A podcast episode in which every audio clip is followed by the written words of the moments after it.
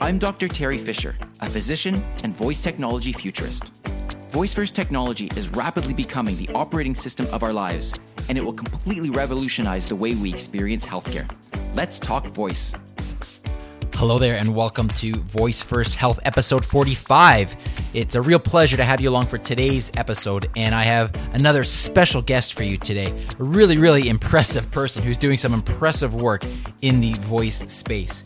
I am speaking with Rupal Patel, who is the CEO and founder of Vocal ID. Vocal ID is an incredible company that is doing some amazing work. They're looking at creating synthetic voices from voice recordings of real people, and they are able to produce synthetic voices that are so lifelike that it is actually being used as a way for a person that does not have a voice or a person that is going to lose their voice to be able to still have a voice. Pretty incredible stuff. So I'm going to let uh, Rupal tell you all about it and let's dive right into the interview. All right. Hey there, Rupal. Welcome to the podcast. It's so great to have you on today. Oh, it's my pleasure, Teri. I am fascinated by what you are doing with Vocal ID, and I want to get into tons of information, all the stuff, all the great stuff that you're doing. But first, I think uh, I'd like to ask you to introduce yourself to the listeners.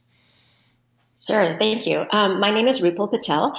I am the CEO and founder of Vocal ID, which is a voice technology company. I'm also a professor at Northeastern University in Boston. Fantastic. And what is your background? What's your sort of academic background? What what training have you had? So I'm a speech scientist. I started off, um, you know, as a speech language pathologist, and then went back to school to get my PhD in speech acoustics. Um, and then I've been on the faculty at Columbia University and at Northeastern University uh, after graduating. Okay, so that makes a lot of sense. Already things are starting to click here. So speech language pathologist in the voice space. All right, making some sense. Now, the question is though, how did you transition from that to basically voice technology? So the work that I do in my lab, I'm cross-appointed at Northeastern University in computer science and in speech and hearing technologies, um, or speech and hearing sciences, sorry. And so my work is at the intersection of learning about how people uh, produce speech, both kids as well as adults and individuals with speech disorders. And we take that basic science and use it to develop new technologies that can help and assist them in learning how to speak as well as coping with different kinds of speech disorders. So that's how the interdisciplinary aspect comes in. Um, a lot of my early work and um, as a uh, as a researcher was in developing new assistive technologies, but in the last decade or so, we've also been working on learning technologies. So it's very interdisciplinary, the work I do, um, really bringing together those two threads of research. That is great. That is great. And so, talk to me a little bit about the origin of Vocal ID. So, how did how did you come up with this particular idea, and how did that start?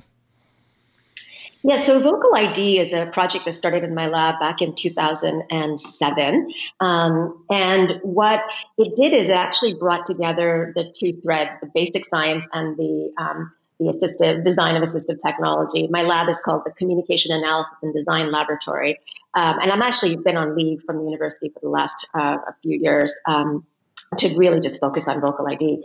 Um, so it started because we were finding in the basic science work that individuals who couldn't speak clearly, um, had you know severe neurological disorders of speech production, would still be able to control certain aspects of the voice. And these aspects are called the, the prosody of one's voice. So changes in pitch, changes in loudness, changes in duration. Um, and those are many of those cues are also identity bearing cues. Um, and at the same time um, of like finding that there there was some consistency in their voice i was noticing that many of these individuals had to use assistive technologies to communicate because their speech wasn't clear enough to interact with people that were unfamiliar with them mm-hmm. and when you looked at the voices that were used on those assistive technologies we're talking way back in the early 2000s right now um, they were really just a handful of voices then. You know, you've heard Perfect Paul voice, you've heard the Stephen Hawking voice, and I mean that voice is not just used by him. It was not just used by him, but, but by many people, right? And so when that that juxtaposition of actually there's a lot of of uh, aspects of the acoustic signal that are preserved in those who can't speak and have to use devices to talk, and the fact that you know we were giving them just all generic voice boxes um, that was that early realization that we can put these two together. And it was actually at a conference that i thought geez how can this be possible? If there is preserved uh, vocal abilities we should be able to give that a young girl a, a voice that suits her and fits her rather than a, a man's voice which is what was what i heard around me. Hmm.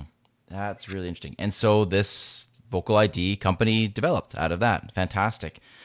Um, so now let's talk about um, you know once you've developed this vocal ID, what are some of the things that you're actually doing now with it with the service with the company? Yeah, so the first few years, so Vocal ID um, basically went from the lab. You know, we moved out of the lab in 2015 and uh, got some funding from the government to take laboratory-based science and turn it into commercial products um, from the National Science Foundation and the National Institutes of Health. And since 2015 through 2017, we're mostly focused on um, getting that technology ready to be used um, and integrated with existing assistive technologies and focusing on that early beachhead of those who use assistive technologies. Um, and then in 2017, with uh, more and more devices starting to penetrate our world, like thinking about you know the Alexas and, and Google Homes and so on, we started seeing well, there wasn't just a need for uh, voice and custom voice on on assistive technologies, but the rest of the world was also going to need voice eventually. And so, you know, we kept we we kept refining the technologies, um, the the custom voices that we were building. And by 2018, we started seeing more interest from broader market um, applications, so apps that talk. Um, didn't want to just have their apps sound the same as Siri, Alexa, um, you know, and and and so now, right now, we are working with uh, companies um, across a variety of different verticals that are interested in creating a custom voice identity for their product or their brand. So that's fantastic. Can you explain a little bit about why that is important? Why is it important for somebody to have a custom voice as opposed to just using the stock voice that comes out of these smart assistants? Well, I think a lot of it has to do with, um, you know, a, a company wouldn't use the same logo or a stock logo or even colors on their website or you know voice is identity right? And if you're a voice product and your voice product sounds like every other voice product um, well how does how does the customer actually identify with your brand? It doesn't right? And so i think that it's a very short-sighted to just kind of use a, a plug-in voice. Um, you know, yes, there's Polly voices available, and it's it's just easy to use. But if you want to make a connection with your audience about your product, that's a way that you know people spend tons of money on branding. And yet, if you're a voice product and you have a generic voice, I mean, what are you saying about your product? Yeah, that's very very interesting. And so, what what what does the process look like if somebody wants to create a custom voice using Vocal ID? How does that actually work? Yeah, so um, when you make a synthetic voice, you have to start with um, recordings of a human being. So, and the reason that you, you, start with that is so that it sounds as natural as possible. So, all the voices you hear today um, in the world around us are, you know, the synthetic voices like Siri, Alexa, and so on. They are made with a human who recorded that that speech initially. The current methodologies that you hear most often are what are called concatenative speech, where you glue together little bits of the speech sounds and you create these voices. Um, what we're doing now at Vocal ID and many other um, other companies are starting to do this is called parametric speech synthesis. So there, you're actually um, having this, the uh, voice actor or whoever that you're making the voice for um, do the recordings, and then rather than taking little bits of their speech and gluing them together to create this new um, voice, you're actually trying to learn the pattern. So it's based on deep neural networks and, and machine learning technologies where you give it the human speech data, and the computer algorithms are learning how, how that individual speaks, and then trying to emulate that um, when you type in something new. So the process goes something like this: you have the individual read somewhere between three, uh, two to three hours of speech, and they do that on our platform. It's um, we call it the Human Voice Bank platform, and we've developed that for our, our individuals who couldn't speak, but we've actually have expanded it now to our enterprise platform as well. Um, you're given text to read. Uh, stories, content, whatever. Um, and then those record the recordings, the audio samples are fed to the algorithms in order to learn the speaking patterns. Um, once the the model is trained, you now have a, an engine where you can type in any novel text, and um, basically it will sound like the the speaker. So that's what it is. It's, you're, you're training a model, a, computational model of speech, and then once you've trained it, you can type in anything and, and produce a sample of voice that sounds like that. Wow. And the, the speech or the text that you're getting the person to record, is there anything yeah. specific about that that has been designed, or could it be anything?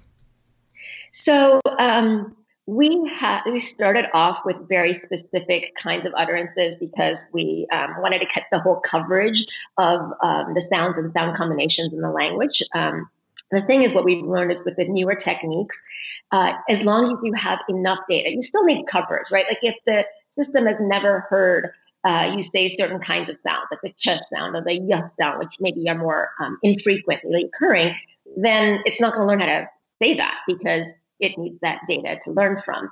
But what we've also found is that um, the preciseness of that, or like making sure that you reduce that list, is is not hasn't really been um, it, it, hasn't really been uh, that beneficial to like cut down that list further and further.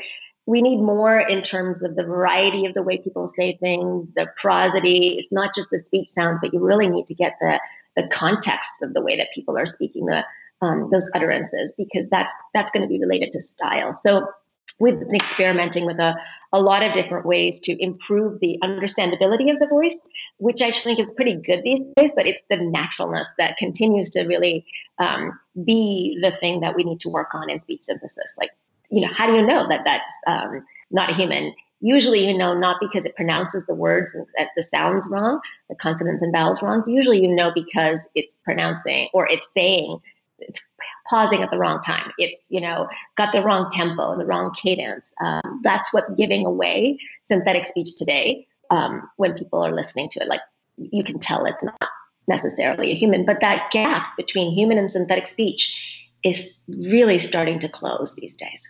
Right. So that's interesting. So it's not just the actual phonemes or the individual pieces of the speech, but it's actually like you described the cadence as well that the the model is learning from. If I understood you correctly. Yeah.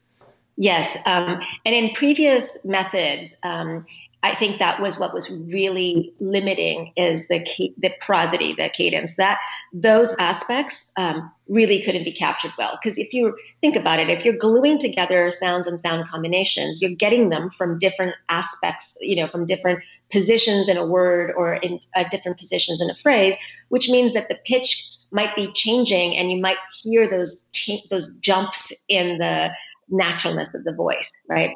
Um, and now with these newer methods, you're in fact learning all of it at once, um, which which really makes it a very powerful way to create speech. That's amazing. That's amazing. Now, I want to talk about something else that you alluded to that sounds absolutely fascinating, and you talked about the uh, the Human Voice Bank. So, can you explain a little bit more about that? This is this is incredible to me. Yeah. So the Human Voice Bank was an initiative that we started really early on when we started the company because when we were making voices for people who couldn't speak, um, they could still vocalize. So we would get some sound from them. And the initial technique was you get a little bit of sound or whatever's left over the, from the person who couldn't speak, but then you have to find a surrogate voice donor. So, a healthy speaker or typically developing speaker who can produce these, uh, you know, two, three, at that point, actually, it was more like five to seven hours of speech. Um, and what we would do is mix the sound sample that we got from the, the recipient who's going to reuse this voice and the speech donor that matches them and create a synthetic voice for them. That was the combination of the two. We call that a bespoke voice. So, we needed volunteers.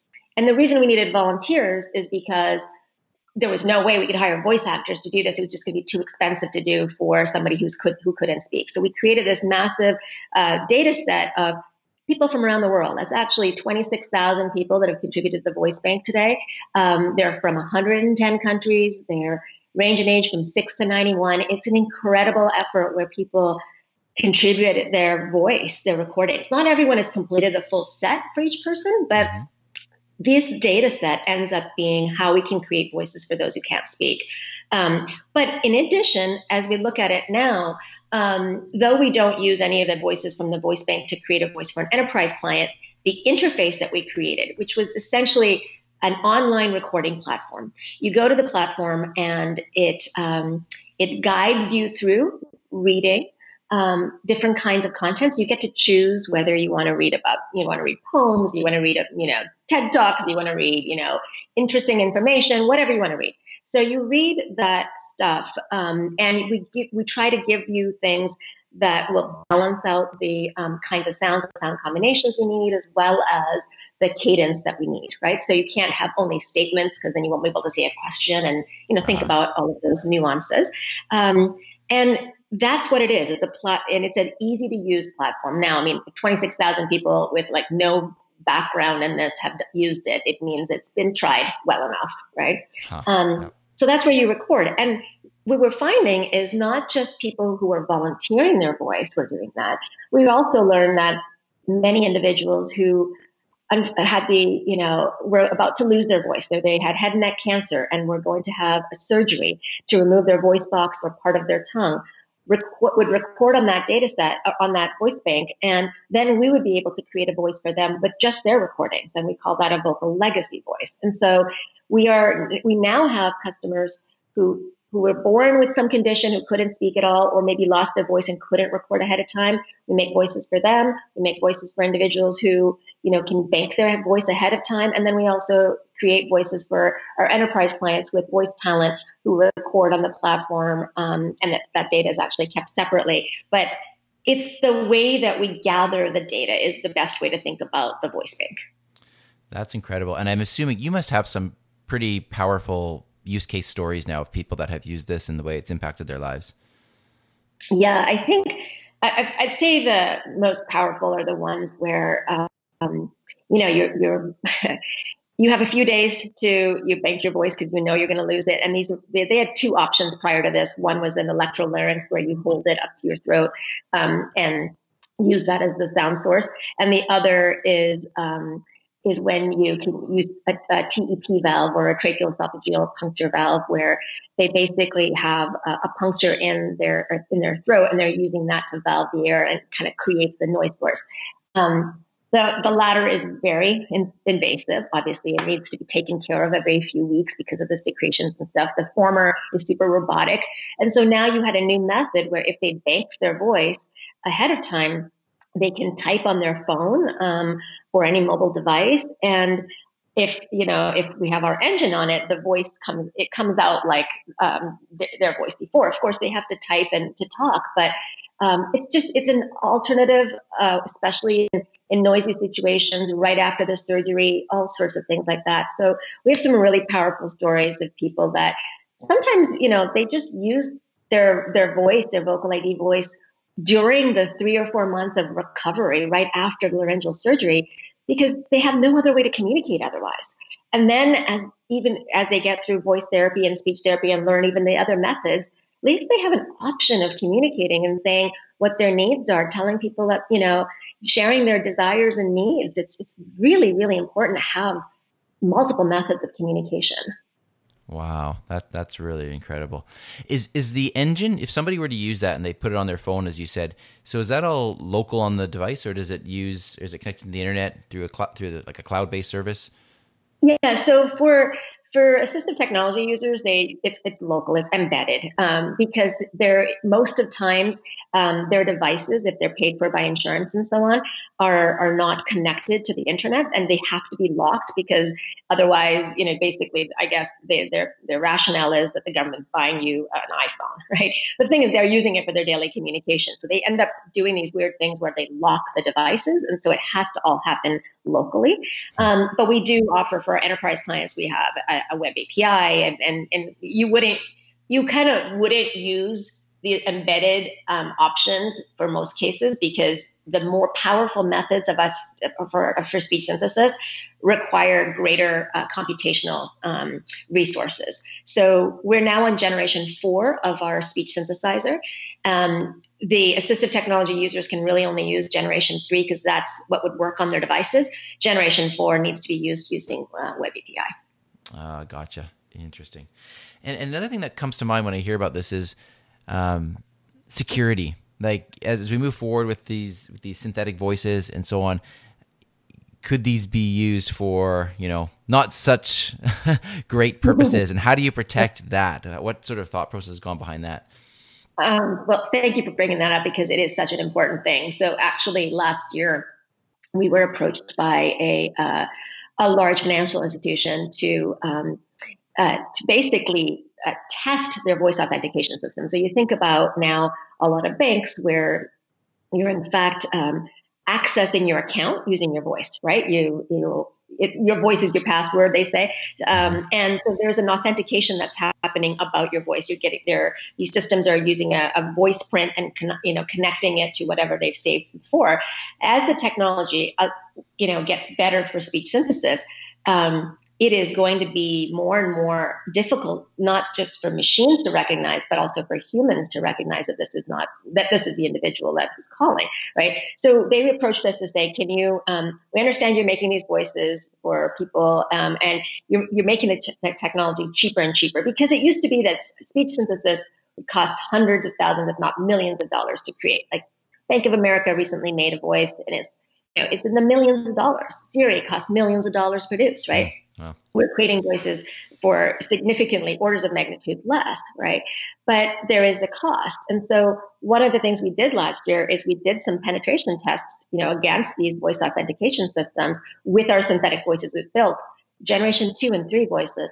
And we were able to actually penetrate, not for all the voices, but for some of them. And so that got us thinking that, you know, it hasn't even got, I mean, those voices were not such that if you had a human listening to them, you would know that it's synthetic, but the, it still fooled the speech the speech recognition system, the, the speaker identification systems. And so we got concerned about that. So we did, we've done a few things. One is we are working on um, we have we have a watermarking system for the voices or audio steganography it's called, and the other is also creating tools to be able to um, recognize synthetic voices, sort of uh, their countermeasure tools, so you can separate synthetic voice from human voice. And as the algorithms get better, it's going to be an arms race to kind of keep that going. Um, but it's true. Every technology that we have developed in our history for good has been misappropriated at some time. And what we're trying to do, along with actually, um, and with, along with some other companies that are creating synthetic media, is really trying to get ahead of this. You know, make sure that it doesn't get co-opted for negative uses. That's really interesting because there's this sort of dichotomy there where you're trying to create synthetic voices that are as natural sounding as possible, but on the other hand, you want to have some type of signal in there that allows you to identify it as a synthetic voice. So yeah. it's very interesting. I call, it, I call it the moonshot. Like if we can create, you know, incredibly um, uh, uh, I don't come, not compassionate, but like realistic sounding and um, unique voices that, that compelling voices, uh, what I meant to say.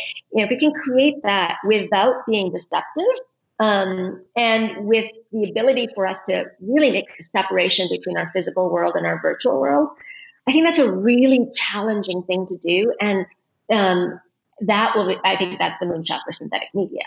Um, so one of the hard things is that, you know, every next change that's happening these days um, in, in synthetic voice and, and actually other synthetic media technologies is that everyone wants it to be hyper realistic because they think that that's really, you know, they want to be able to use it for lots of different applications, but there's a cost to that. So we have to be, I think, really, really, really careful and considerate about how do we do that without fooling people or tricking people, you know? Yeah, that that's a really really interesting point. So that's fantastic. Um, maybe I'll just finish up with one one last question here, and and I'm just curious if you have at all interacted or if you're aware of like some of the ideas of Brian Roemmele and talking about the intelligence amplifier, and I could see how this sort of voice the synthetic voices could be used to really be a surrogate of like a, a you know a loved one that's passed on, and then you have a you have a discussion with this person in their voice from data that's been collected over their lifetime. Have you given any thought to that sort of scenario? You know, um, we have had some um, requests for recreating the voice of typically well-known individuals, um, sports announcers, um, uh, people that are celebrities, and so on. So we have engaged in those kinds of projects. In terms of um, doing that for the everyday person, being able to bring back, like I, you know, um, your your grandmother, and, and have an interaction with her about what she experienced I feel like we haven't really gone there, but it does. This this uh, scenario does come up, and I think one of the things that's really hard for people to imagine is, well, what are all the ethics around it, right? And sure. and what is it? You know, what does that mean? Um, I think there's a curiosity typically about sort of reconstructing or, or bringing back from um, from from another era. Uh, and I wonder how we do that carefully, responsibly, and yet still learn from it. You know, I think it would be fascinating to do. Um, reconstructing a voice requires the good audio, and it. I, I think that's the thing about voice banking. I feel like, you know, we should be banking our voices so that we can do these things in the future. I've asked, you know, I've got my parents to bank their voice. Um, I think it's just, it's really important. But I think we'll have to think through the the ethical issues and then also all the social implications around that. There's a there's a lot there. Yeah, no, there certainly is. There certainly is. Well, this is absolutely fascinating. Thank you so much for uh, for taking some of your time to uh, to share your expertise here on the podcast. Um, where can people go to learn more about what you're doing? Yeah, so they can go to vocalid.ai and um, they can explore uh, both the enterprise options as well as individual options. And if they're interested in contributing their voice, um, the, the voice bank link is also there. Fantastic. Well, thank you again so much. It's it's been a real pleasure chatting with you, and I look forward to following along now and seeing what is in the future for Vocal ID. Thanks, Teri. This was wonderful. Really cool technology, huh? Wow, I love what they are doing at Vocal ID. So, a big, big thank you to Rupal Patel for coming on the podcast. Um, I'm so glad that we had the opportunity to hear what she's doing. I think this is really interesting stuff. And boy, there's a lot that can be done in the future with this. And as she raised the issue, you know, ethics are going to come into play here. It's going to be a very interesting world that we're living in where there can be synthetic voices that sound just as good as a real voice. And what is that going to mean for us, for our society, uh, for healthcare, and so on? So, very fascinating stuff. So, please be sure to check out the show notes. I will have links to uh, to Vocal ID on the show notes, and you can access those at voicefirsthealth.com slash 45. And I look forward to speaking with you again very soon. Take care. Have a great week.